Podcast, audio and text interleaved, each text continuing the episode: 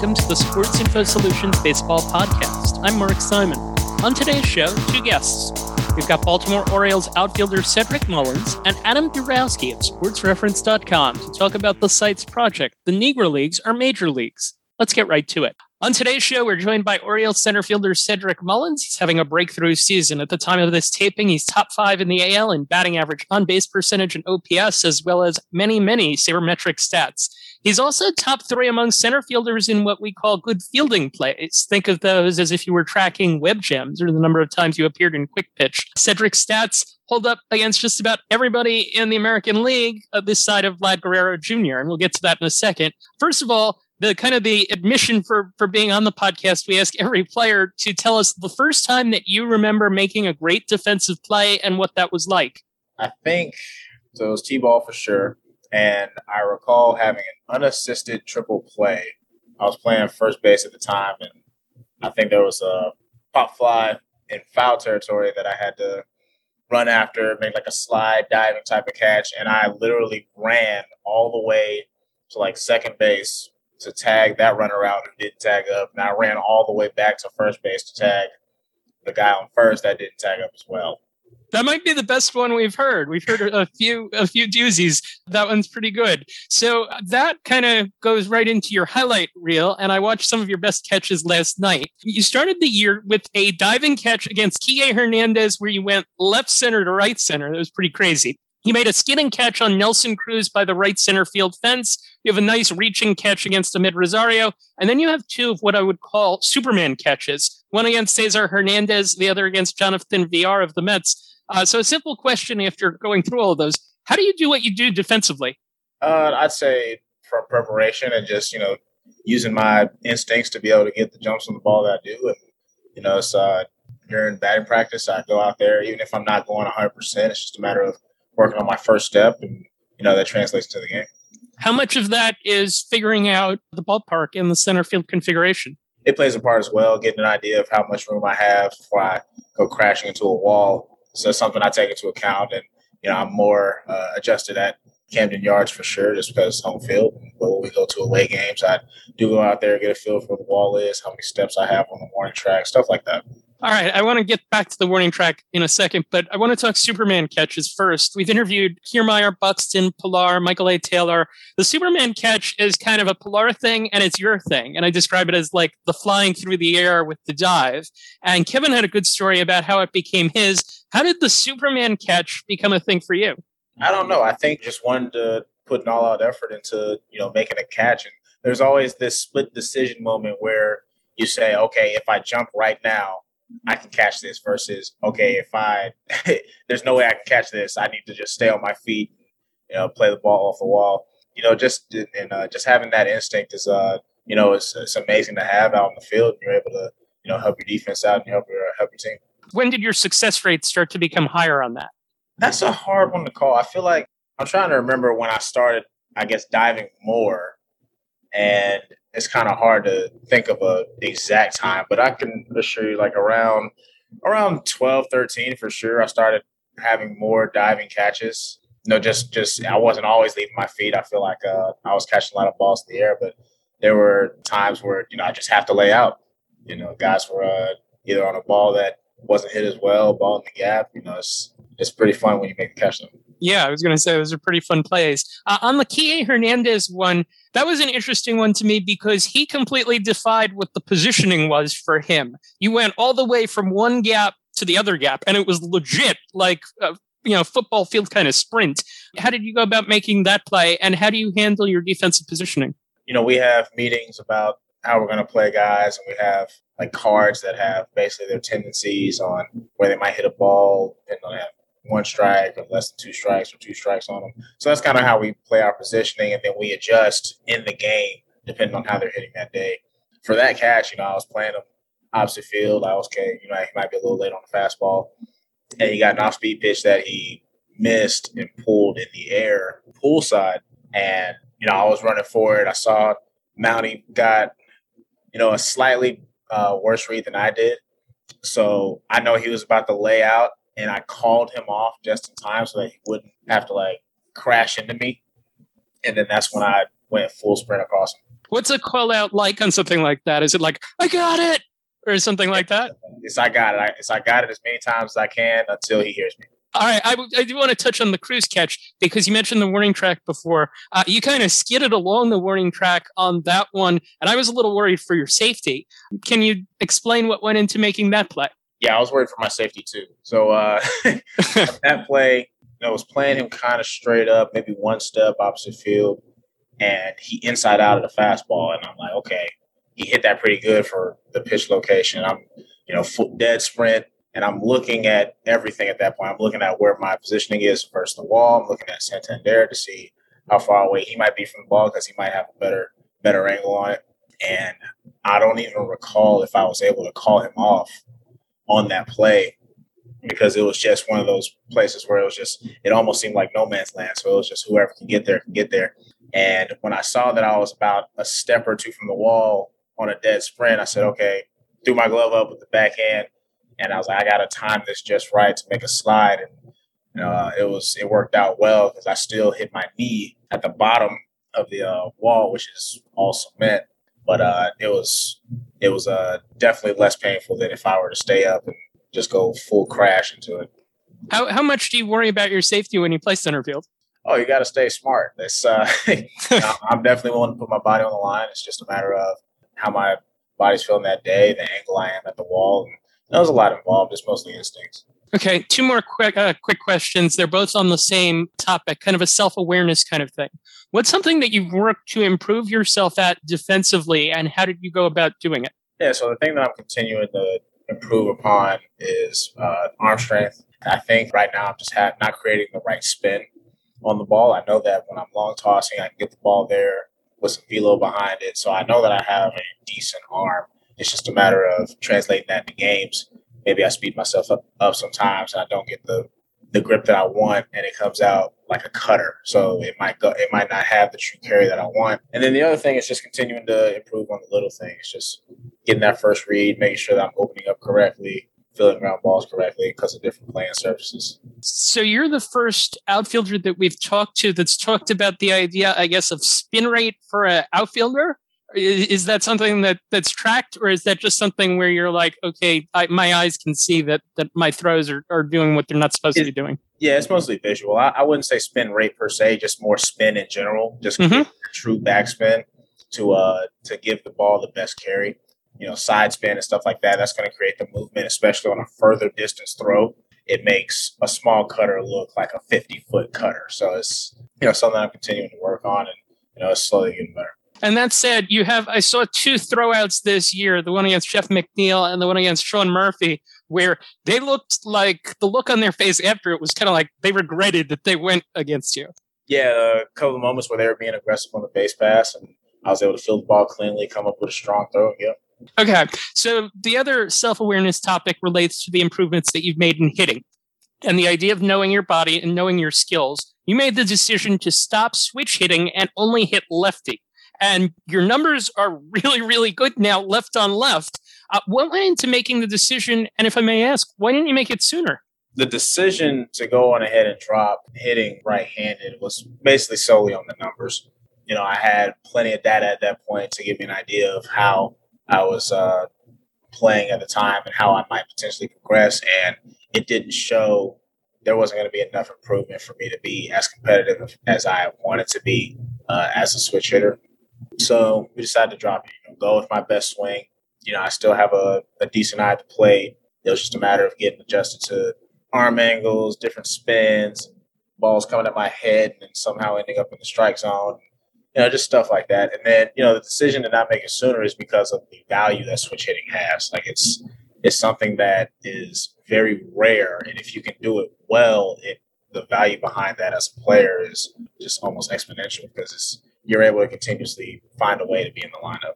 Now, just I want to close on this note. Two years ago, you went six for 64 in the majors. You hit 205 at AAA. That's a low point. We've seen guys go low point to high point this year, particularly with no hitters, with Spencer Turnbull, Carlos Rodon, Joe, uh, Joe Musgrove, but it's true for hitters too. Can you contrast where you were then with where you are now? And what's the biggest thing that happened for you in getting you from there to here? That long stretch of just not being able to find success in the field was mainly attributed to my left-handed swing. Like I wasn't really able to figure out what was going on. And in fact, my right-handed swing that year is what kept my average where it was. If I, I think I hit around 250 on the year right-handed. So, like I can imagine, if I wasn't having success right-handed too, there's no telling what my average would look like, and just numbers in general. So it was a matter of stepping back, really looking at how my swing was being broken down on video and what my body was doing and how I'm able to go from there, make a mechanical change that works, that didn't feel like it was overdoing anything to just completely change who I was as a player. Because I still wanted to be the guy that was tough out, could hit a ball hard, find a way to get on base, and then potentially have some pop behind it when I got something I can handle. So that's that's what it was. It was a matter of looking at video, breaking things down, and then moving forward from there seem to have very good self awareness, and certainly it can always get better. A great two year improvement for Cedric Mullins. Thanks for joining us, Cedric. Thank you. We're also joined today by Adam Darowski. Adam is the head of user experience for sportsreference.com. You might remember that last year we talked to Gary Ashwill and Larry Lester about Negro League baseball history to commemorate the 100th anniversary of the Negro Leagues.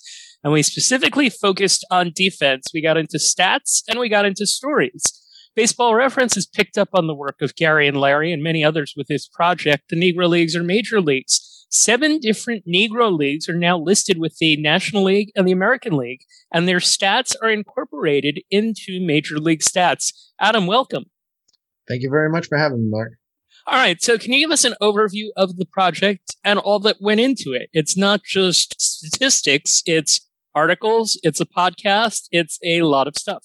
Yeah, this kind of has been going on since about last summer. The the work started on this, although the actual uh, addition of the stats to Baseball Reference itself came together in the last three or four months. And this all uh, had to do not only with the MLB announcement, but also with the excellent work that the folks at the Negro League, Seam, Seamhead's Negro League database have done. Those that you mentioned, like Gary and Larry, as well as uh, it was a, an article in the Ringer by Ben Lindbergh that originally kind of uh, tipped this off for Sean. He was uh, asked to be involved in that, and he said that that was really when the, the wheels started turning on this front. And I joined the the team in November, and this was kind of uh, already underway a little bit. But then we got to do like the work of adding it. So, like you said, we've added the the stats of the seven Negro leagues to the American League and National League records. Obviously, the Negro leagues are very different, and it was a very different type of schedule, different type of organization. So we felt it was very important to add a lot of context around that to describe it. And that was in the form of like help text on player pages and to let them know, you know, why are there fewer games? But also we commissioned uh, a number of Negro League experts to kind of touch a little bit deeper on a lot of these topics that were very important to understanding the nature of these stats because leaderboards have changed. People have a lot of questions. There's the reasons why they have changed is there's uh, fewer games, but also not only are there fewer games in some seasons, but we only have box scores for a certain number of seasons. So there's a lot involved. And yeah, like you said, there's a, a podcast that goes in depth through all of this. And it was just a huge undertaking and one that I'm so excited to be a part of. Yeah, it's it's it's amazing how much there is. I feel like I barely scratched the surface just by clicking on a few player pages. There was a lot of talk about the Negro Leagues last year with the 100th anniversary and how the Negro Leagues should be viewed. Why did Sports Reference decide to go big on this? Well, we decided to because it became more and more clear to us that yes, these were major leagues, so they need to be represented on our site.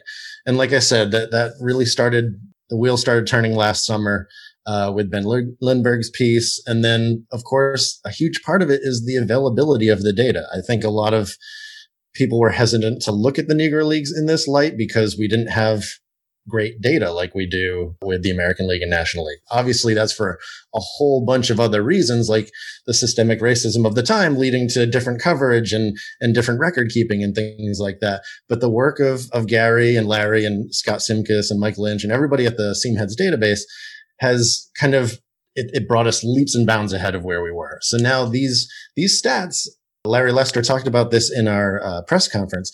Like for every hit allowed, we have a hit. For every run allowed, there's a run. These are legit statistics against other major Negro League teams.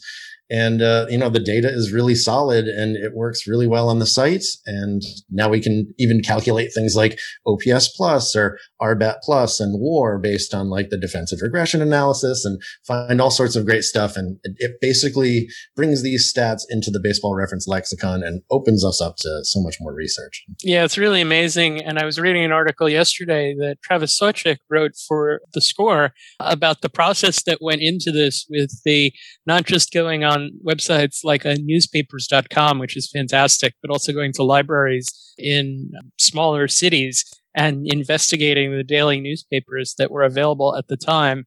You mentioned war, you mentioned the other stats. There are defensive stats. It's really cool what can you uh, maybe we use like a player as an example here like uh, josh gibson or someone who's who's more well known his war is like off the charts right? Like can you just go through what war shows us on these players?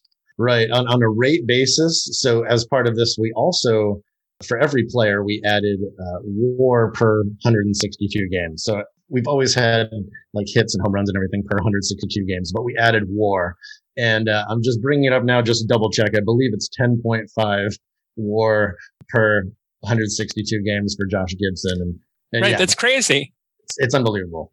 His page is amazing. His page, for anyone that hasn't gone to Josh Gibson's page, it is a sea of bold type. It really is amazing. All right, so let's touch on a, a, few discoveries. I've I've gone through the site a little bit and found some cool things. One of my favorites is like the 1926 World Series. Major League Baseball, the 1926 World Series is famous for one, Grover Cleveland Alexander coming out of the bullpen, seventh inning, bases loaded, two outs, one run game, gets a big strikeout of Tony Lazzeri. The Cardinals go on to win when Babe Ruth gets caught stealing to end the World Series.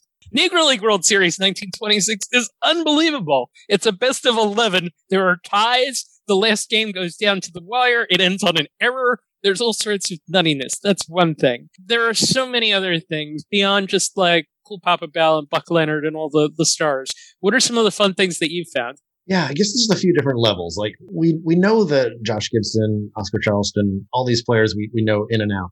There are even some Hall of Famers that I feel like I didn't know all that much about. So the first one for me was opening these uh, stats up and seeing Bullet Rogan. Uh, I was familiar with Bullet Rogan, you know, hearing, you know, Buck O'Neil talking about uh, some Bullet Rogan stories and, and Bob Kendrick as well. But then when you see his stats in like the baseball reference lexicon with his 161 ERA plus to go along with a 152 OPS plus and just outrageous postseason stats. He's the only player with 60 plus war just in Negro League competition. So the fact that he reached that level. And 37.8 of that is as a pitcher. The rest is as a, a hitter and position player. And then I was looking at the manager leaderboards and when we added manager leaderboards, I sorted by winning percentage and he's first there as well. So just, just one of the absolute incredible figures of the game. And I feel like I, I didn't look at him enough in that light before. And this is just opening my eyes up to that.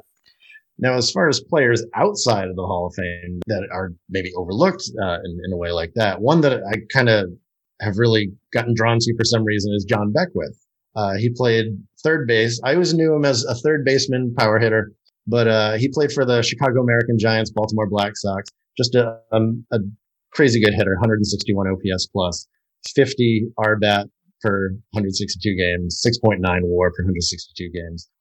I always thought of him as the shortstop, and yes, that was his primary position, but he only played third base. Sorry, I thought of him as third base. He only played two more games at third base than he did at shortstop. So he not only did that, but he also caught 11% of his games. So I had no idea about all of that. So he's doing this while playing all of these prime positions.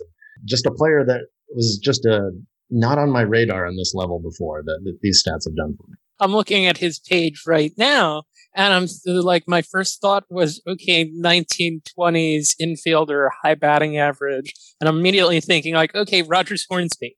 And what the cool thing is now is that maybe not uh, like this is something that'll develop generally generationally as people read and learn and get interested ideally and i know there's some concerns that you know the younger generation might not be as into history but i'm holding out hope that they will.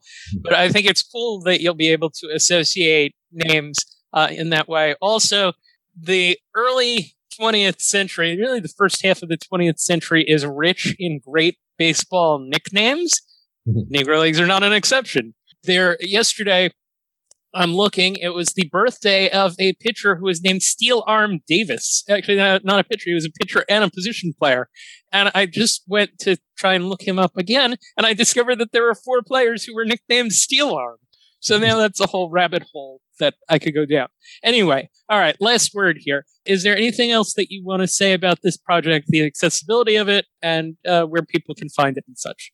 I mean, it's it's all worked into baseballreference.com right now. Uh, and I have to say, none of this work is possible without the Seam Heads folks, uh, Gary, Larry, Scott, Mike, the, the, whole crew that went into putting all this data together. We're just the lucky ones that get to, to, to send it out to the world as part of Baseball Reference, which is a, a total honor, and I'm, I'm, thrilled to be part of that. So, yeah, check that out. We've got a landing page that has all the podcasts and articles and everything that you should definitely check out from uh, all kinds of uh, Negro League experts. And uh, yeah, that's it. Thanks thank you for uh, joining us, Adam, and best of luck with this uh, with this project as it further develops. Thank you very much. This wraps up the Sports Info Solutions Baseball Podcast. For Cedric Mullins, Adam Darowski, and our producer, Justin Stein, I'm Mark Simon. Stay safe, stay well, and thank you for listening. Thank you for tuning in to the SIS Baseball Podcast. If you like the show, please rate and review us on iTunes. If you have any questions, email the show at mark at sportsinfosolutions.com or tweet us at sportsinfo underscore SIS.